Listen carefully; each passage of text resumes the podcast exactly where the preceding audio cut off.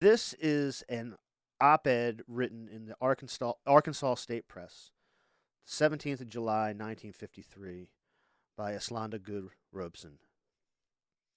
Uh, it was called uh, Senator McCarthy Called Me. I was at home in Enfield, minding my own business, working very hard on an article about Mau Mau, when the McCarthy Senate Investigation Committee ordered me to appear before it in Washington, D.C. The committee said it had called me because two of my books, Paul Robeson Negro and African Journey, are in the American Overseas Library, and therefore they have to find out whether or not I am or ever was a communist. I should have thought books would be chosen for what was inside them, not for what somebody may have said about the author. The committee asked me what my name was and if I was married to Paul Robeson. I said I was, and I was very proud of it. They asked me if I had written African Journey all by myself, or did someone help me to write it? I said, Do you think because I am a Negro and a, and a woman, I can't write a book all by myself? Of course, if I had any help on the book, I would have formally acknowledged such help in a foreword, as all honest writers do. I said I was insulted by the question. They asked me if I had gotten any royalties from the book. I said yes, a lot. They wanted to know if I had contributed any of said royalties to the Communist Party. I said I had taken the royalties and gone to Africa. They asked me if I was a member of the Communist Party when I wrote the book. Was I a member now? Under protection given me by the Fifth and Fifteenth Amendments of the Constitution of the United States, I refused to answer these questions. The Fifteenth Amendment stopped them cold. It had never been used before in these hearings. They said I couldn't use it. I said the committee was very white, and I am a Negro, and therefore I need the 15th Amendment. The chairman carefully explained to me that all citizens who testify before this committee were equal white and black, Catholic and Jew, etc., etc. You know, that old American Party line. But I insisted that as a Negro in these United States, I was discriminated against and treated like a second class citizen. Therefore, I needed the 15th as well as the Fifth Amendment. The chairman said the committee was all white because there are no Negro senators. I said that was part of the discrimination. The chairman said no, it was because the voters did not elect Negro senators. I said that the bulk of the Negro people were in the South where force and violence prevent the Negro people from voting freely or at all. The committee asked me if it was not true that my husband and I had stated that we wanted our son to be educated in the Soviet Union. I said that we had both said that we would try to give him the very best education we could get from anywhere, and we had tried to do so. He has spent most of his 27 years here in the United States, 11 years in England, and on the continent, one and a half years in the Soviet Union one and a half out of 27. They asked me if I had taken out citizenship papers in the Soviet Union. Never. If my husband had ever said he'd rather live in the Soviet Union than anywhere else in the world, I said, Why don't you ask him? They asked me if I thought the Soviet government was better than the United States government. I said I thought the Constitution and the Bill of Rights of the USA are simply marvelous, and I had been working most of my life to have them implemented for the Negro people. They asked me if I do not think the Communist Party teaches and advocates the overthrow of the United States government by force and violence. I said, as a Negro, I knew a lot about force and violence used against my Negro people in this country, and that I never knew of any communist who used it. They asked me if I did not think uh, there were some white people in this country who wanted to help me win my first class citizenship. I said yes, I appreciated it very much. I thought there were too few of them. They were not effective enough, and it wasn't going fast enough because Negroes are still second class citizens. The chairman then asked me if I would not agree that Negroes have made progress since slavery. I said no. I thought they had gone backwards. In comparison with progress made by other peoples of the world, way back in my grandfather's time, there were Negroes in the United States Senate. Now there were none. During that period, there were 22 Negro congressmen, and now there are two. Grandfather himself was the Secretary of State and Secretary of the Treasury of the state of South Carolina during Reconstruction. Now there are no top level Negro state officials in the United States. And people in many other parts of the world who were in colonial slavery are now free and independent. Mr. Nkrumah, a West African Negro, is the Prime Minister of Ghana. I believe the state the Senate Investigation Committee has no right to ask me my personal these personal questions about my private opinions, thoughts, and beliefs. I said so clearly and emphatically. I resent the inference that my work and my life. Uh, I, res- I resent inference with my work and my life. I am now going back home to finish the article on Mau Mau and to continue my work for first class citizenship. For the implementation of the Constitution of these United States, plus all its amendments for all citizens, and to work for peace and friendship with the people and the people I choose not some prejudiced people who choose for me. It may be said that I did not cooperate with the Senate committee. When the Senate cooperates with me and the Negro people to the extent of ensuring our first class citizenship, then I will be able to give it first class cooperation in carrying out legitimate Senate business. I believe the real purpose of the McCarthy Committee and all the other congressional committees prying into people's politics and preferences is to scare the people into silence so that there will be no real fight for equal rights, equal jobs, full voting rights, and the end to all segregation and discrimination. Congressional committee or no congressional committee, I'm going to keep on fighting, and I believe the whole American people will too.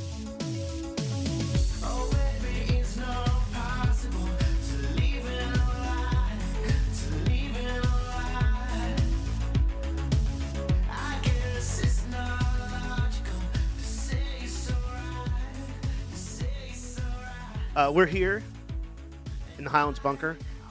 You know what's happening. Carl is here. Uh, Bill Martin is here as well, sitting in, and back by popular demand, uh, the one and the only, the man, the myth, the legend, local historian, Sil Wolford. Sil, how are you?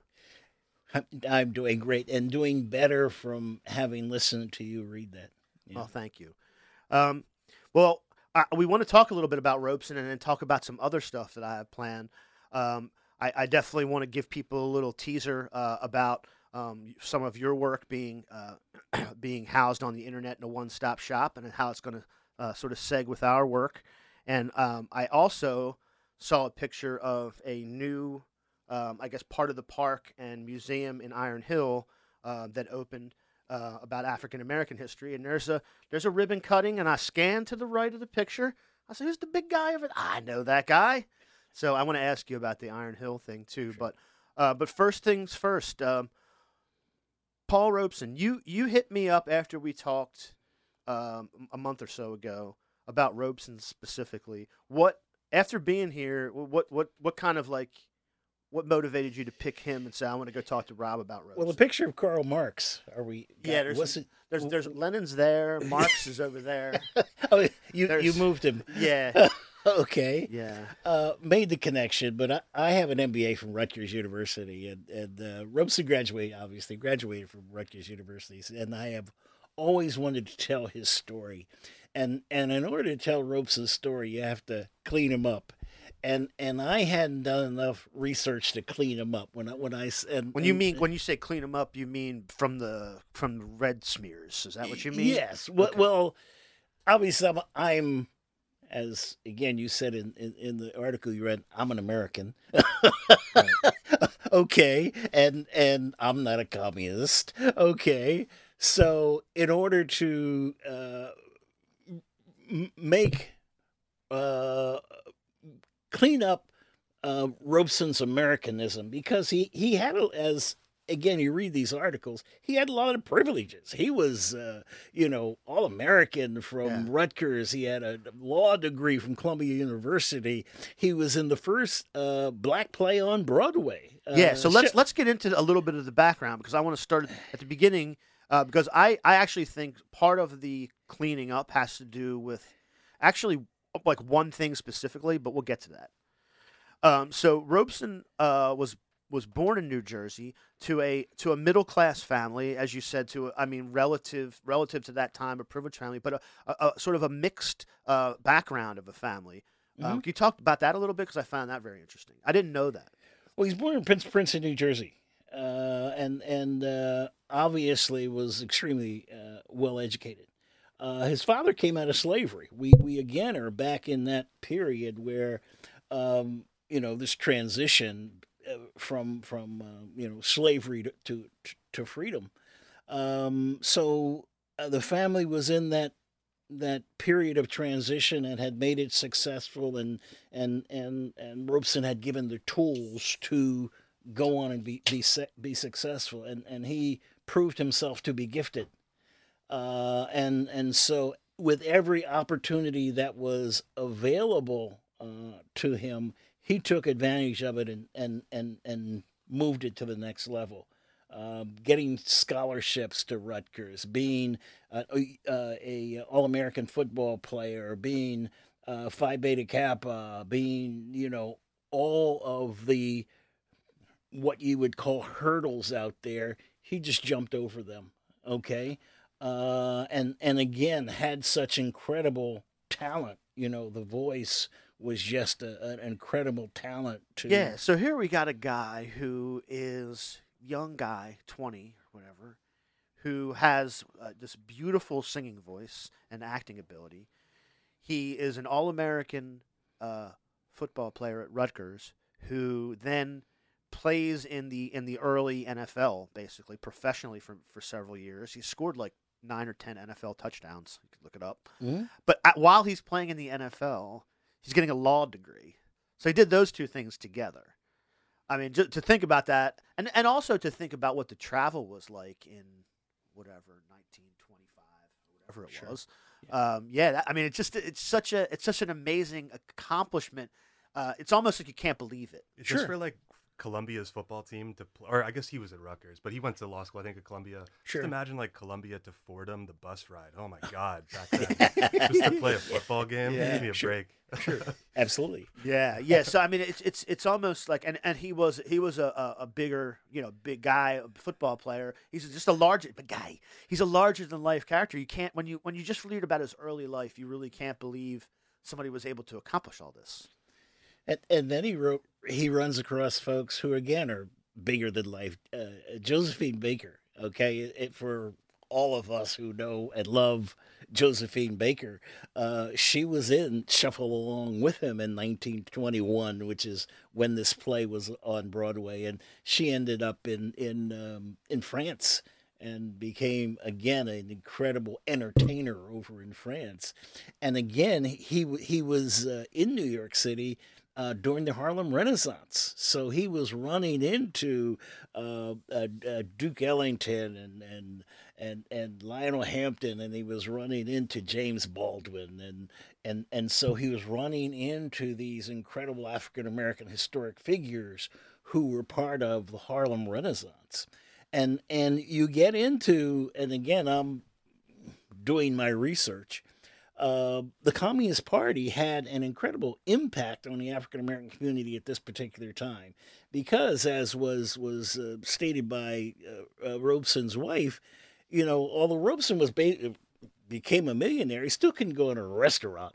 okay, he still couldn't get a hotel room. He couldn't do what would be called normal things, and this was his incredible impression about Russia when when he went to Russia, all of the artists and entertainers came out to see him.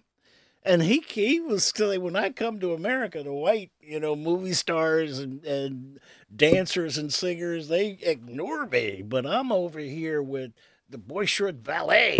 And and and so he was impressed that he was embraced you know, by these fellow artists. And and he spoke languages and he he he again could sing in Russian and, and sing folk music in Russian. He had such an incredible mind. Yeah, you mentioned Baldwin too, and I feel like there's a touch because he, he Baldwin had a similar experience in France. But any any anywhere you go, I mean, coming from a Jim Crow um, oppression, disenfranchisement, segregation, even if you're, you know, as you mentioned, uh, a huge Broadway uh, singer and, and actor, and then an early motion picture actor, famous motion picture actor, um, he's still being treated like as um, uh, like a second class citizen, and then you go somewhere else and you're just treated like a regular person. It's or or in, in Robeson's case, like a like the star that he was. Um, you can get very um, that that's that's a fascinating concept to live like a like a like the person that you are. So I always thought the first and foremost there was that. But then again, the political message would resonate with somebody, you know, in the Harlem Renaissance who's like, why are we living like this? Why do we have a constitution? As as as the op-ed said, how do we have how do we have these these these delineated rights, but they don't apply to me? But then you see other places where they do it different, and actually some of this stuff does apply to you, and so you you it's very easy to be like, well, this is bullshit, and and just and just sort of go with it. So yeah, do you want to talk a little bit about how he, how he ended up in the Soviet Union and what that experience was like? Because um, this is where I think this is where I think the the the issue comes in, and I don't really think it's World War II necessarily. I think it's something else, but maybe you can talk a little bit about it, and then we'll chat about how you um, how you felt about doing this research, knowing that it's um, controversial in some fashion.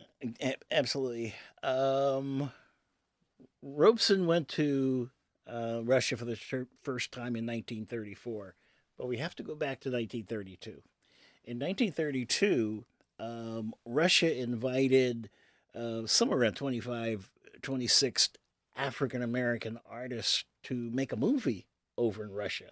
So 25, 26 folks went o- over to Russia. The the uh, the movie was black and called Black and White or some something, which was going to expose racism uh, in America. Uh, for many reasons, probably political reasons, the movie never got made, but it exposed uh, African Americans to this this Ru- Russian culture and to this open arm arms of Russia to um, to to opening up basically the restaurants, the theaters, the whatever to to African Americans with open open arms.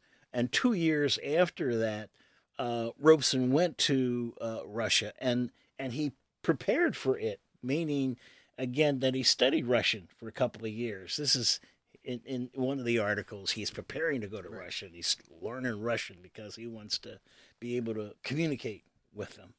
Uh, and so uh, you know he got there and and you know open arms again in terms of th- they wanted to hear Othello. We're we're back to he had many characters that he portrayed, but o- Othello was one that translated into uh, the Russian culture. So uh, he came back and he be, began to make, and and we get into anti-American. I mean, we are.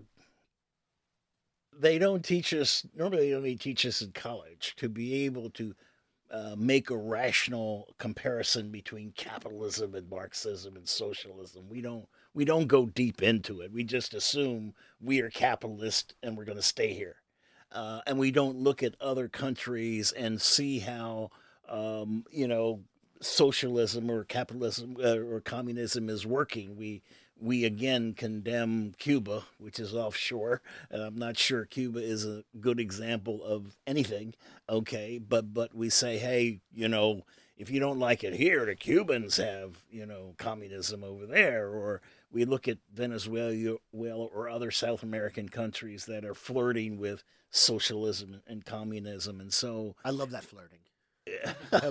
I hope some. I hope. I hope some of them get to go all the way. I swipe, I swipe right. yeah. I hope. I, I hope. I hope some of them get to go all the way on that one. oh It's- wow well they they Uh, see, my, my, my thing on Cuba, I give, uh, I actually rate Cuba because of the, especially after the fall of the Soviet Union, but even before, being under a complete embargo and a complete, uh, you know, blockade, for lack of a better term, uh, and to be able to sustain at least the idea of what they were trying to do, sort of like, you know, uh, they send their doctors all over the world. sure They they made their own COVID vaccine. It's just Mhm. as good as the one. It's it's great. It has the same efficacy as the one we all took here. Um, so there's something to it. You know, the literacy rate went th- from you know five to ten percent to hundred percent in, Sure. in in a generation. Mhm. So there's something to it. Um, and and I think Cuba's actually a good example of that. I mean, when you just look at it, obviously, but but that that development, the infrastructure development, and the you know the the economy such as it is, is I think is a product of basically being shunned by the rest of the world for 50 years. Let, let me get let me not get too off track. Okay, yeah, we're getting off track. Well, Oh, well, oh, no, I'm gonna ta- I'm gonna take you really off track, but hold where we are. Got you. One of the most incredible uh, uh, research projects that I did was the history of the Spanish Empire. Okay, and and again, as we know, Columbus came over and he was flying the flag of Spain, and we ignore, you know, Central America and South America, the Caribbean. That we we just we teach them as just them. Okay, but but the uh, Spanish conquistadors, the Spanish conquerors, came over and conquered that part of the world. Um, they ended. We we we the English, we the British, whoever we are. Okay, um, isolated the Spanish to their last, you know, bastion, which was Cuba. They were still doing sugar and they were still making money in Cuba, and and the society, okay, was to get to the point that I'm trying to get to. Uh, it was uh, it was it was not racial. Okay, the, the, the, there was a, a a sense of the equality of the race races in the society. Okay, when the Spanish left, the Americans went in and introduce racism to Cuba.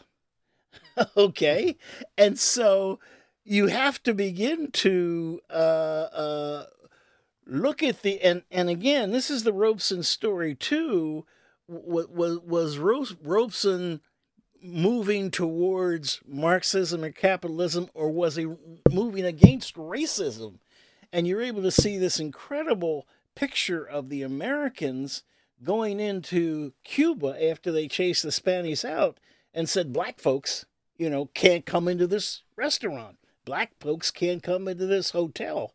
And the Cubans were going nuts, okay, because it was, you know, against their normal. Their, uh, their, Castro is is buried in this gigantic square, again, uh, uh, uh, in front of a guy who was uh, the the bronze warrior or something like that. He was a black guy, okay, who fought in one of the many Cuban Revolutionary Wars, and he's you know on a horse in the square, and Castro is there with him, and so we end up with with with um, having to re-understand race and racism and and and and Cuba gives us another model to be able to because we are we learn stuff when we bounce our society off other societies and say, well, does this work? Does this work? Is this a racial issue or an economic issue or or whatever? And there's a lot that can be, and I'll just say I learned a lot. Mm-hmm. Okay, when I compared the Cuban society to the American society, and, and even under again today's society, today's Cuban society, supposedly, and I can't haven't been there, don't know. Okay, race and racism is not an issue.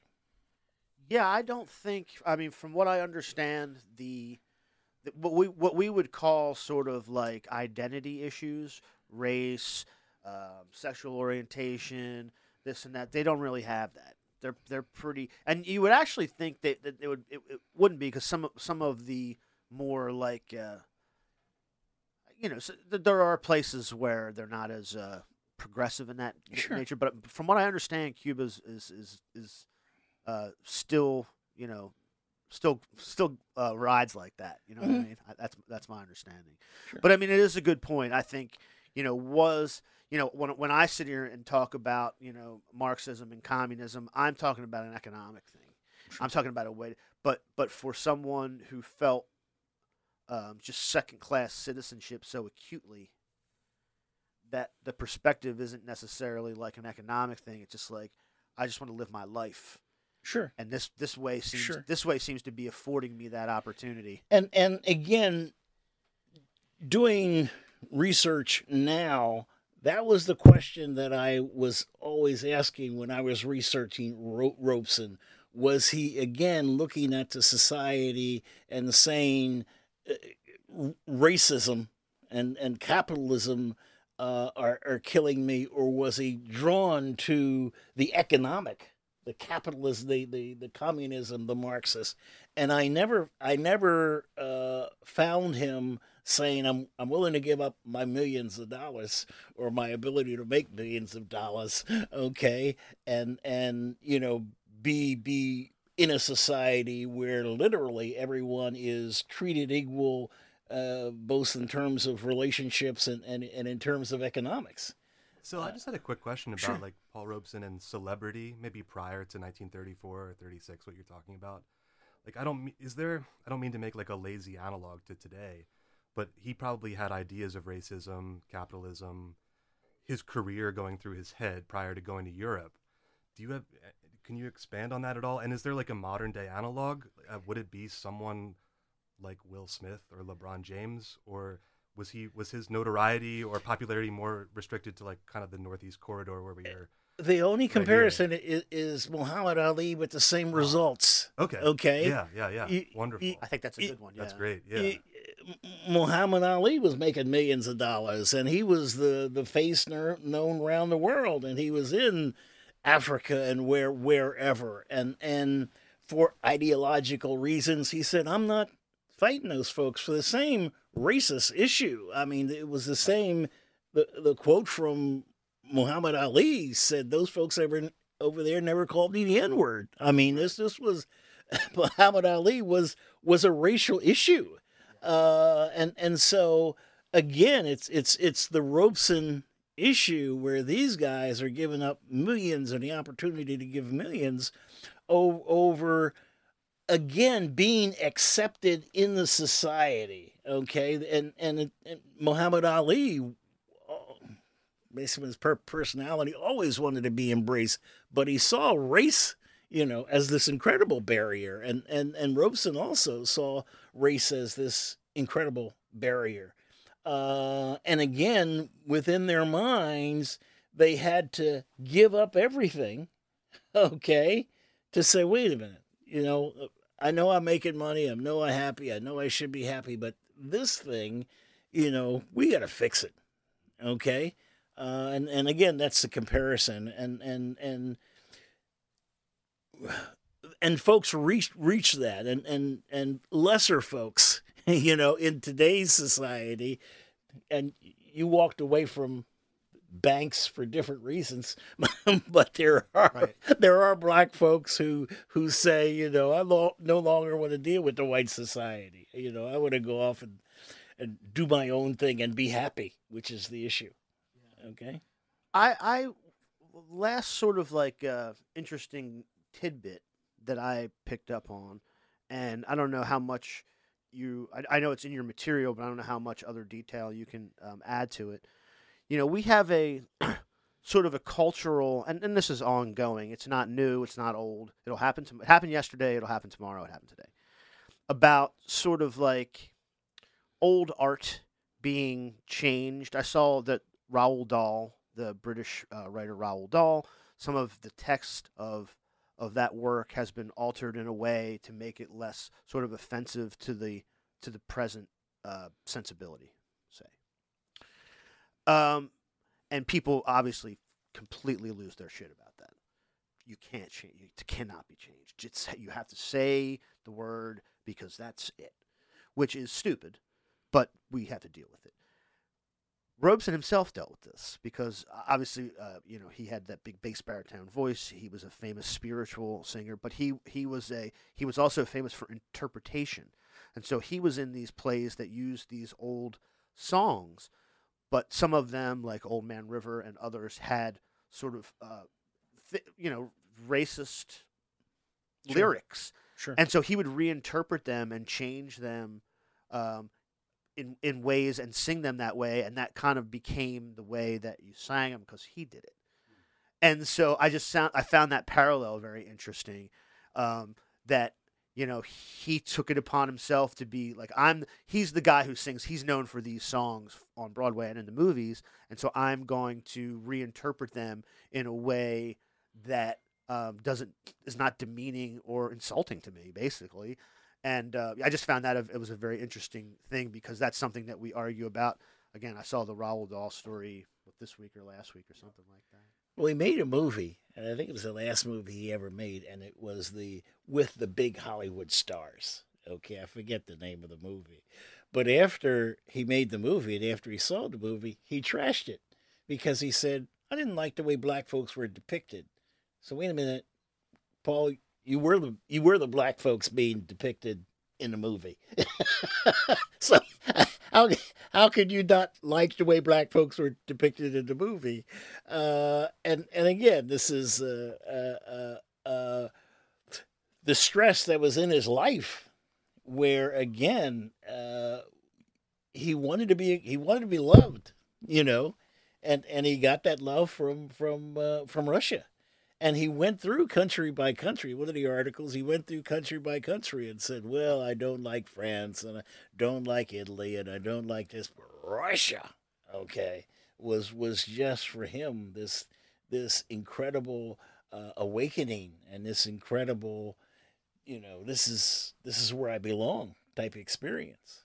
Um, well, we're going to be able at the end of this. We're going to sort of talk about some of the projects that we're working on because I think some of this Robeson work is going to go up on that platform because we're going to have news for, for you, dear listener. Um, there's going to be a lot of uh, history stuff going up on the internet uh, very soon uh, that you're going to enjoy, and some of this Robeson stuff is going to be there too. Before we talk about that, I just wanted to ask you a general question about local history because that's what we're talking about uh, for the most part. So I, I mentioned that um, I saw you in the photo of the opening of the uh, the Iron Hill African American Trail and Museum. I, I don't remember the exact uh, word. Um, and and I know like it couldn't be more local for you. That's that's your that's I mean you're from there in more ways than you could probably even articulate. So we were on a session this afternoon with Dael Norwood at, at the University of Delaware uh, Professor Matro, and Hal Weitzman, who wrote this book about Delaware. Now, Hal Weitzman's an interesting character. Um, he is uh, from Wales. He lived for over 10 years. He was a Financial Times correspondent. He was based in Peru, uh, but he was the South American correspondent for the Financial Times. And he was talking about how weird it was in Delaware to write this book about the corporate franchise, but it has a lot of history of the corporate franchise. So there's, and as Dael pointed out, it's a very it's a piece, it's a work of history as well to sort of explain how all of these machinations got to be this way. And one of the things he said was he was so surprised because in a place like Bolivia, he uses an example. If you write a story about the news in Bolivia, the financial news or bank, anything you're writing for Financial Times, and somebody says, "Why did this happen?" They'll they'll say, "Well, you have to go back to the the, the, the Spanish conquistadors. You know, you had to till now." And so he would always have to write a line in his stuff to, to at least give credit to like, oh, there's a history here. He would go back. He's like, you go to Delaware, and people are like, no, everything started today. We didn't have slaves. We were Switzerland in the in the, in the Civil War. We we didn't this. We didn't. This is the way we do stuff. And we're supposed to forget about how we all got here. We're just talking where you went to high school today. Yeah, just that's where all, you that's went all to- we're talking about. Right. And and and and so this morning, seeing you in that photo standing on Iron Hill, where your family's been for over 200 years in that general vicinity, uh, and then hearing Hal tell that story about how people in Delaware do not want to face any kind of like what happened yesterday, 10 years ago, 50 years ago, 200 years ago.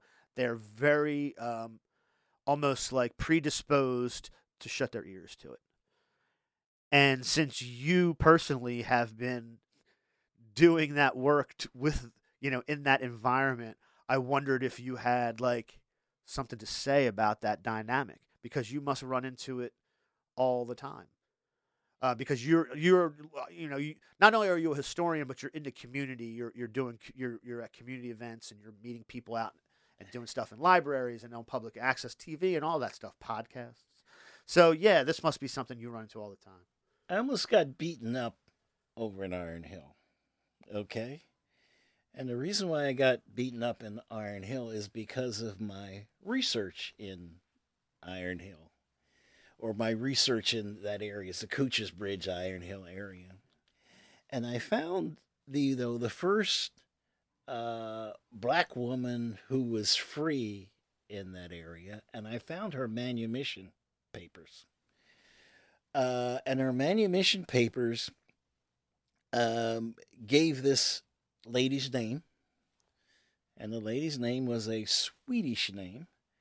And I found out that this name showed up in the manifest of the Kalmar Nyckel.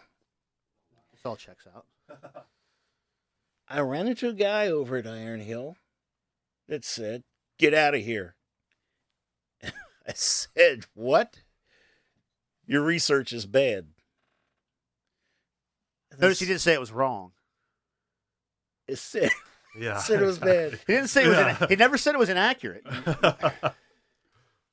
Well, the issue is that we all know the Swedes didn't own slaves.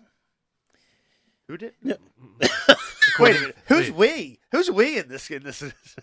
we we was he. The Right, guy, right, right, right, the, right. The guy over there was actually the guy who had been the person to welcome the Swedish king and queen at the 350th anniversary of the Swedes landing at landing at Swedes Landing. He was this guy. He was, you know, the guy who welcomed the king and queen.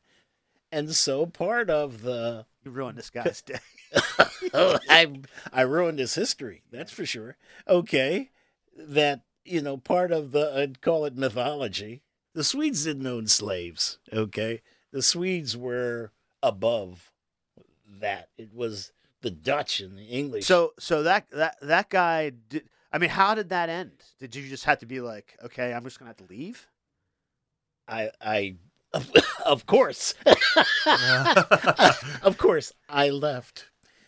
And let me give you another Iron Hill story. Okay. The folks who were running the Iron Hill Museum back then. Okay. What year? what year is this about?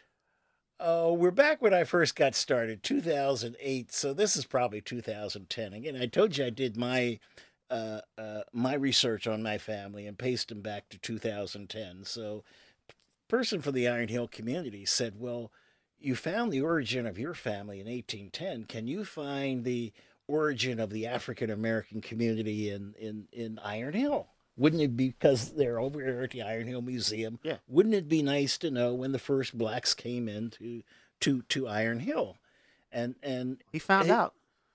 well, he said to me, uh, "Okay, write up a proposal." So I said, "Okay, I'll write a proposal." And the proposal said, "Give me thirty-five thousand dollars, and I will trace the families who came to Iron Black families who came to Iron Hill to uh, work at the iron mine. It was an iron deposit, and they wanted free blacks to come in. And previously, there there were uh, iron mines all over Pennsylvania, which were slave mines. You could get killed, you know, mining iron. So they didn't want a slave plantation. They didn't want a slave mining company. They wanted uh, free blacks to come in there, and they, in 1841 they gave them a school. And and so the guy said to me again, again, uh, can you do the research? I said no problem, thirty five thousand dollars. So he said, uh, you know, we really don't like it. Redo your proposal. And I came back and I said thirty five thousand dollars. And he said, do do it one more time. And I said, okay, thirty five thousand dollars. Okay. I like grinding. I like. I like. I love your negotiation tactics. he finally said, I'll give you $500. He said, "I- I'll give you $500. Show me what you can do for $500. Well, in doing this kind of research, okay, this is 1841, okay? So you're and- researching the first school that's built there. it, and very good. The first school was was a um, a a a company school Okay. the Whitaker Iron Company, which was a big company. Part of it was over in in Elkton at Elks Landing, and you know they had been around. These this family had been around mining iron all over Pennsylvania and in Maryland, et cetera, et cetera. And and they came into Delaware and bought the iron mine and began uh, uh, uh, mining iron. And so I went over there with my methodologies, and my methodologies again uh, lean more towards land records rather than census records because uh, because the, the again the censuses did not give you complete information. I could get you know all kinds of information off of a land deed that I can't get out of the census record. So I came up with uh, three black folks who bought 50 acres of land in Iron Hill, which was the black community. I came up with them breaking off a piece of the land for, for the church. Uh, and then I came up with the land deeds for, for other black families who had bought land around them. So I had about six or seven deeds of, of, of three guys buying it, and then they uh, sold they split it up and sold it to each other, and then they put up uh, uh, the deed to the church, and and and and then other families moved in, and I took all of this information to him, and he said, "What street was it on?" And I said, "This is 1841." It's not a street yet. It was on, Yeah. Okay. yeah, It was, it was uh, over on 273. It was a huge. du- it was a, yeah, exactly. We're talking about wagons. motherfucker. This is this is 273. He said I said they didn't have there were no surveys. it There was are a no, dust cloud. there are no streets. They they use like rocks they said from one rock north over to the lake and six trees and yeah, reading That- those old land deeds because I w- you you helped out uh, one of our like somebody who's doing work for us, a student, Samara Moore. Yeah. I mentioned your name this week, but we were going over some land deeds in Kent County, and it's yeah, it's like if you t- if you go 50 paces from the stone at the corner here, and you do do southeast. I mean, it's not there's no there's no street addresses. but the guy said you stole my money. You lied to us. What? no, he didn't. Yes, he did. You're kidding me. No, I'm not. I, I said there w- were no street numbers. Well, just what did they use back then? Give me what they used. I said, why, why does he? no- want, why does he? I, I don't understand his fixation on like knowing like an address. Like, "What's like the he's like, was what he is- send him a postcard? What the fuck is he talking about? Again, you have to educate. We, we i- if you're doing this kind of research. yeah, see, I don't get too You- mad too fast. Oh, I got, Well, and also his scaffolding, his ideal of the history of Iron Hill begins to fall down. It begins to crack a bit, I assume, right? When you start to actually describe how things were, you know, like things that you actually were able to find in records, and it's not, it's not uh, you, you're reporting to his you- version you- of You're getting into this, and this is a racial issue. I'm an accountant. He doesn't believe I can do. He thinks I'm lying. He's trying to, Right. you know, de- debunk me from the beginning. right. Like this is just So, a hobby or something. This is just, Yeah. you know. But when I actually saw him show him the documents, then he starts asking me what is crazy stuff, where are the zip codes and where the street numbers and you know, where is this stuff? And and and and then he took a backup position, which is the worst backup position you can have. Well, you have to teach us how to do it. And uh. and and then we're You're really like thirty-five thousand dollars. Yeah, We're gonna go back to Let's go back. To, I only got five hundred dollars. so, so, so he took the backup position. I don't want the documents. I want to know how you found the documents. I want to know how you found this church, which St. Daniel's Church. It wasn't even the name on the deed. How do you know the name on the deed is St. Daniel's Church? I want to know how you know what you know.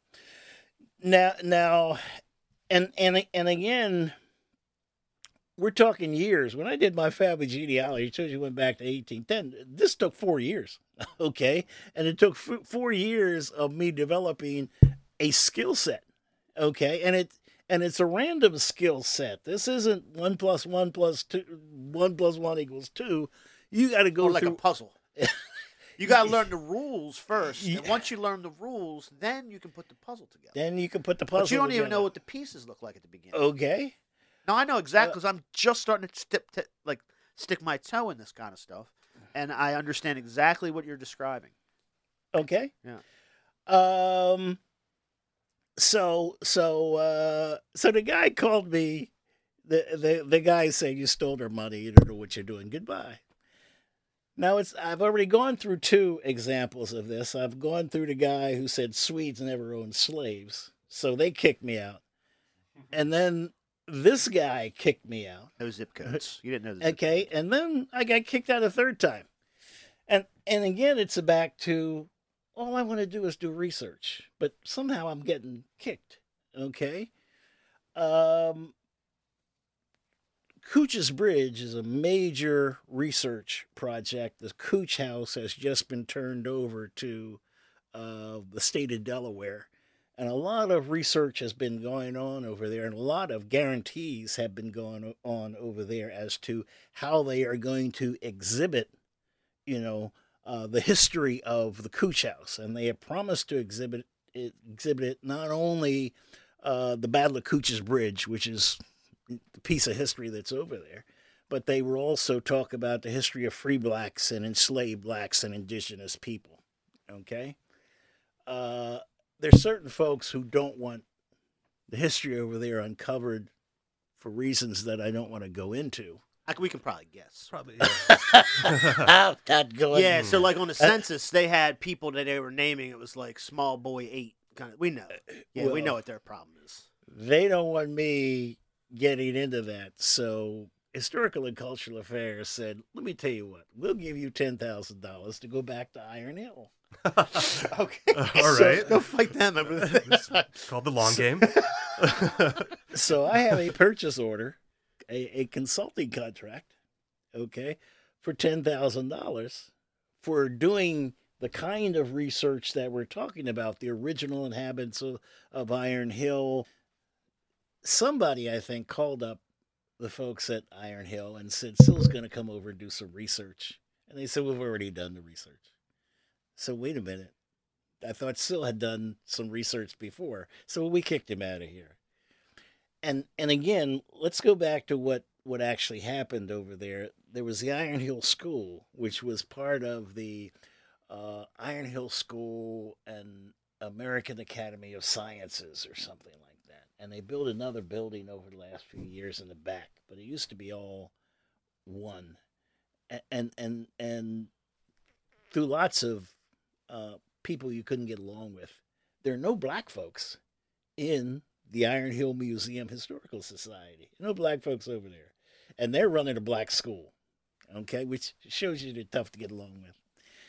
Anyway, I'm waiting for the Historical and Cultural Affairs to call me up and give me a, a, a direction as to what outcome. I don't want to get to, uh, yeah, I don't want to talk about streets and, and, and signal lights and stop signs.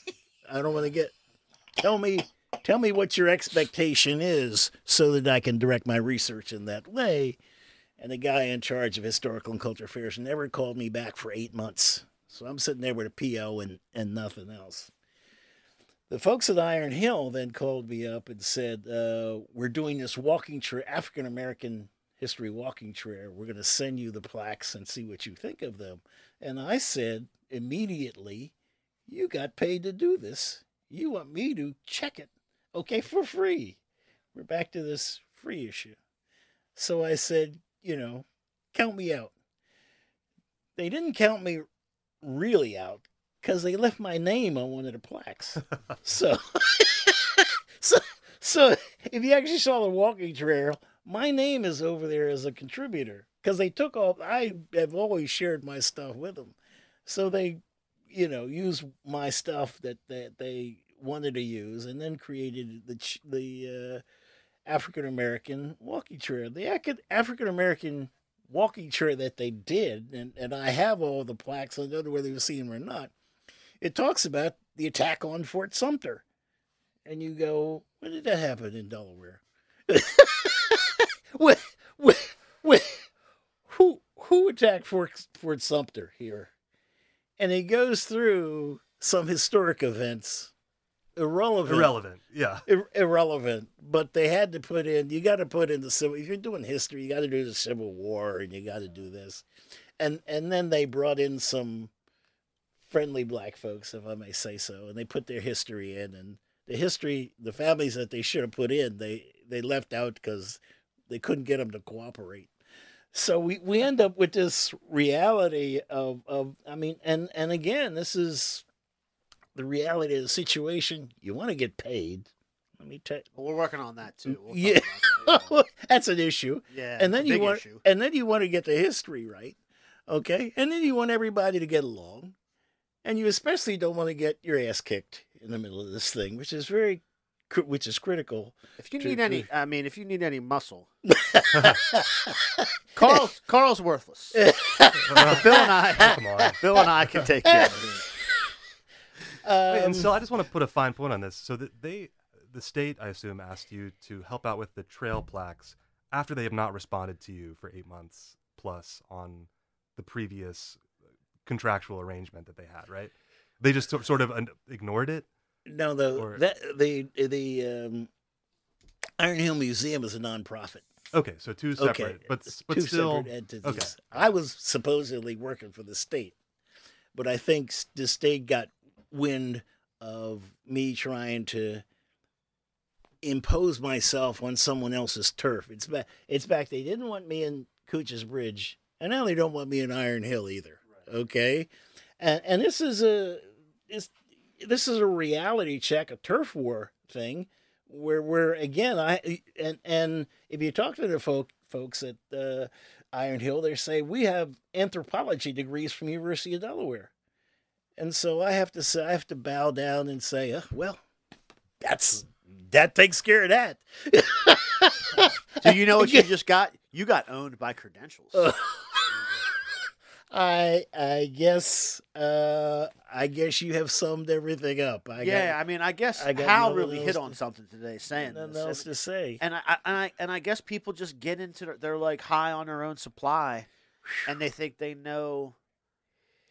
And again, I, don't understand. You- brought up a good a- a point, and maybe we'll kind of close on this to talk about the, the history that we're trying to do. The history that we're trying to do would absolutely laugh at, or actually, I should say this: the history we're trying to do is trying to counteract the idea that because you're doing a history trail about African American history, that you mention the attack at Fort Sumter. That's stupid. Um, I don't care. Like if if if Lincoln was mentioned, I don't care. I I'm a kind of a fan of Lincoln. I, I have no problems with Lincoln, but I just don't think it's uh, relevant to the point we're trying to make. Sure, I want to know how these people lived. sure. Who worked? Who worked at the? Who worked at the iron mill uh, mine? Who worked at? Who, what, what were the markets like? How many people were there?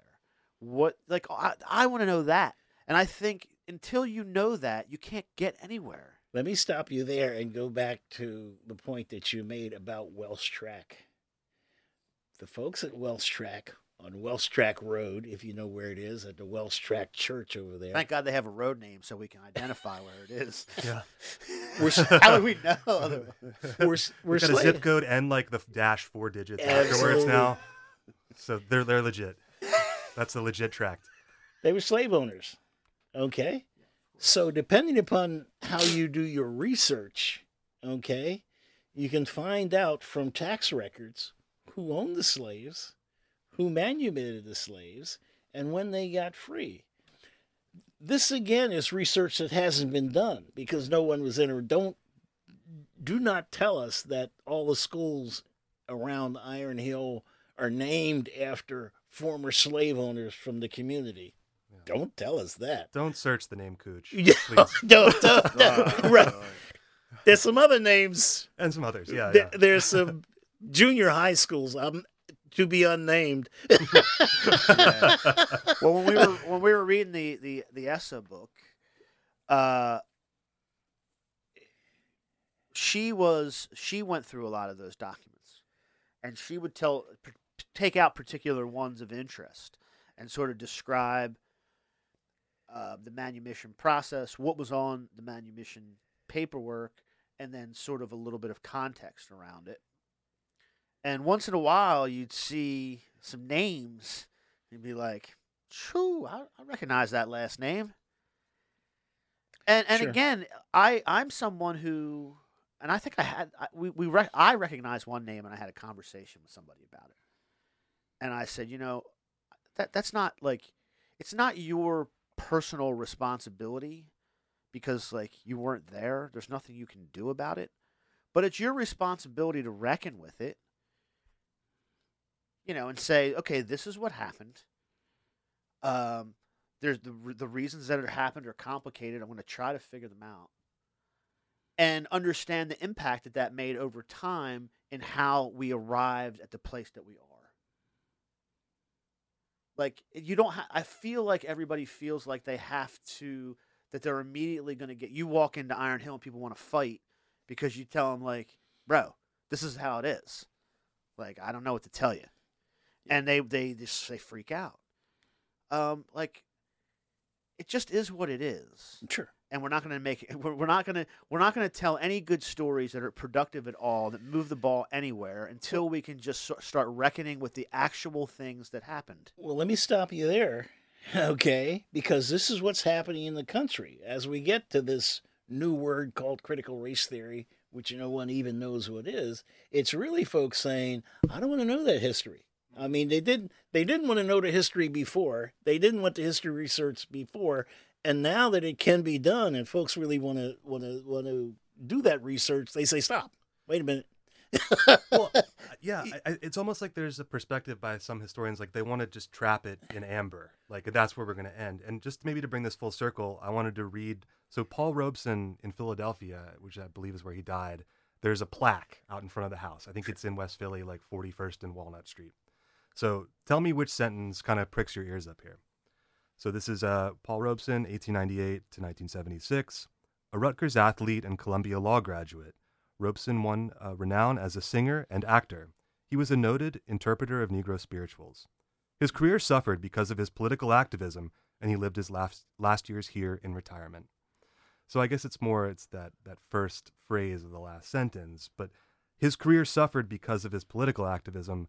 That passes over decades of material Oh, that describes his biography. incredible. And I understand these signs have to be rather short or whatever, but that is, I mean, doesn't that sort of just like it casts his legacy as like sort of in like a negative light rather than the sort of like more detailed canvas that it was? he had some tough last years. That Yeah. was that was actually his sister's house. He, Oh, he okay. he ended up living with his sister, and he and he went into deep depression, and and and and literally lost his mind. Okay, so uh, his sister was basically his nurse, probably for the last eight or ten years, and she ended up, you know, uh, taking care of him in that house in in, in Philadelphia. Any speculation if it was like football related? I mean, okay, any any anything early could case of ct Could anything Uh, could have happened. No helmet. Uh, but he had been been tarnished so much at that stage of the game, uh, and he continued to fight. Uh, but then he he began to lose it. You know, too many too many hits in the head or, or concussions or whatever, uh, and he basically disappeared. Uh, and in terms of of uh, my analysis, and this is the kind of analysis analysis that has to be done. You say, okay, Paul Robeson was in in Russia. Where was Martin Luther King? Well, Martin Luther King was in jail, and you go, wait a minute. They both were interested. They both were concerned with civil rights and race and racism. Uh, Robeson, you know, took the route of communism. Uh, um, um, Martin Luther King had bus boycotts and the, and the Edmund Pettus Bridge and voters' right and you know got hit in the head, got stabbed in the heart with a knife, got shot in the head, and and you begin to parallel these guys. okay, because this is this is real history. Okay, you begin to parallel uh, do comparisons between the lives of of, of uh, Martin Luther King and Robeson to to uh, figure to come up with truth. You you're you're trying to dig the truth out of this, and only by beating stuff up against it's like beating two rocks up against each other that that that the truth will fall out. And so we see Martin Luther King in in the civil rights movement and and we see uh, Robeson saying, "I'm out of here." Yeah, I mean, I, I would say my my response to that was, you know, everybody's every individual is going to come at it, you know, in a different way. I mean, yeah, Robeson came from a back a different background and, and a little bit of a different time. I mean, I think he was he was a little bit older. Uh, yeah, so you know, but but you're right. It's like what it it it does it it does inform us in a way about like what what might be more productive sure. in, in, in, in sort of like an activism, like you were saying, comparing a political activism of somebody like Robeson, uh, or uh, other other sort of entertainer types, maybe like Harry Belafonte or Sure. or Colin Kaepernick, you know, or Sure. somebody like Sure. that, Yeah. with someone who is Not Jackie Robinson though. Jackie Robinson No. did, does not come out looking. Well, good. no, only in the. I just found this out today. So otherwise, a, a true hero. I thought a, a true American hero, but he did sort of. He Thi- had a heel turn, right? This again is this beating two rocks together. Everyone came out against Robeson. Jackie Robinson, uh, Sugar Ray Robinson, uh, uh, uh, A. Philip Randolph. Yeah. They all came on, out on the record because they didn't want the African American community to be put in this box of being anti American and communist. And they said, We got Robs- Robeson has put us in this box. If we go into this anti American uh, uh, communist box, we're going to get destroyed. And there was a guy who was the um, the the tattletale, for whatever that word should mean, Snitch. snitch. snitch. Who Just went- by the way, this is another one of the. This is uh this is bunker rule 117. Snitches get stitches. he was he was the one who who who said I used to be a member of the Communist Party and I know uh, Paul Robeson's a member because I was a member and they didn't want to bring his name out because he was an important pawn of them but I can definitely say Paul Robeson was a communist. Well, five years later he said the NAACP is full of communists, and and Roy Wilkins went absolutely nuts again and and this guy was discredited in terms of smearing the NAACP with this brush of communism. But it was a concern. And, and again, in uh, Paul Robeson's wife's articles, okay, she, she goes into uh, this, this thing about, you know, the smearing of, of the race, that this is, that, that, uh, and she, she took these folks one one one at a time. Uh, Walter White, who was head of the NAACP before uh, Roy Wilkins, and she took him to task. Okay, and she said, you know, you guys are just just uh, you're not speaking the truth. And and and and again in the, in the article uh, again, which I have and, and I'll share with you, she she said, uh, if you're being paid by anybody, you cannot speak the truth. And Paul Robeson can speak the truth because he's not being paid by anybody.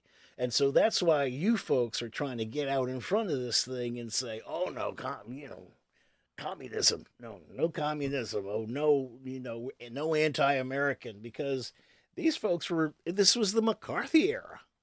I mean, this yeah, I mean they they do.